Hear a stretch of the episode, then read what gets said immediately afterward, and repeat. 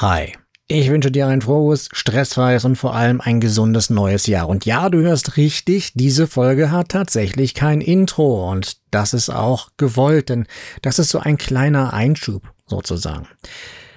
Frohes neues Jahr wollte ich dir wünschen und ich glaube, das darf man jetzt noch machen, obwohl wir ja in die dritte Woche reingehen. Aber ja, ich mache es einfach noch, denn wir haben uns noch nicht gehört. 2021 ist vorbei und es war ein wirklich stolpriges Ende und dafür möchte ich mich bei dir von Herzen entschuldigen, denn seit April 2021 bin ich on air und habe bis auf eine einzige Lücke immer pünktlich gesendet. Dann kam der Oktober, das offene Geheimnis ging, der Ich-Schmied kam und damit auch viele Änderungen, die ich so nicht vermutet bzw. erwartet hatte und schon war sie hin die Regelmäßigkeit von mir. Zum Jahresende habe ich dann die Bremse gezogen. Es war einfach notwendig. Ich brauchte die Zeit, um Kraft zu tanken und ähm, das war auch wirklich bitter, bitter nötig gewesen, denn wenn ich eins nie wieder zulassen werde, dann, dass ich ein drittes Mal ausbrenne. Denn was nützt dir bitte schön ein Schmied, dessen Feuer erloschen ist, oder? Aber genug vom alten Jahr, lass uns den Blick nach vorne richten auf 2022.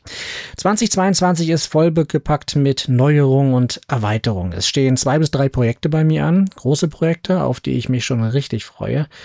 Naja, eigentlich sind es sogar ein halbes Dutzend, aber pst, nicht übertreiben. Drei sollen es sicher sein.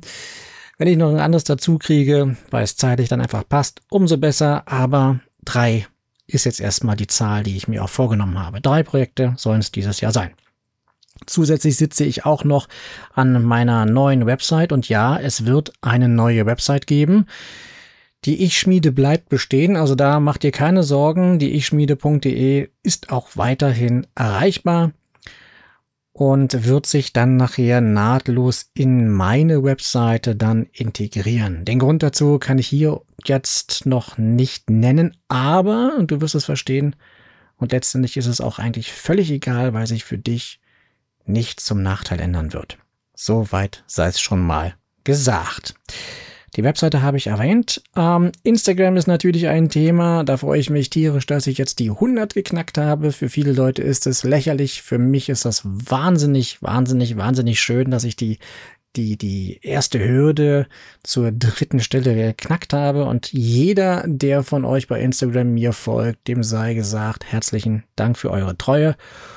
Und ich gebe alles darum, dass ihr es nicht bereuen werdet. Und es wird auch noch einiges passieren.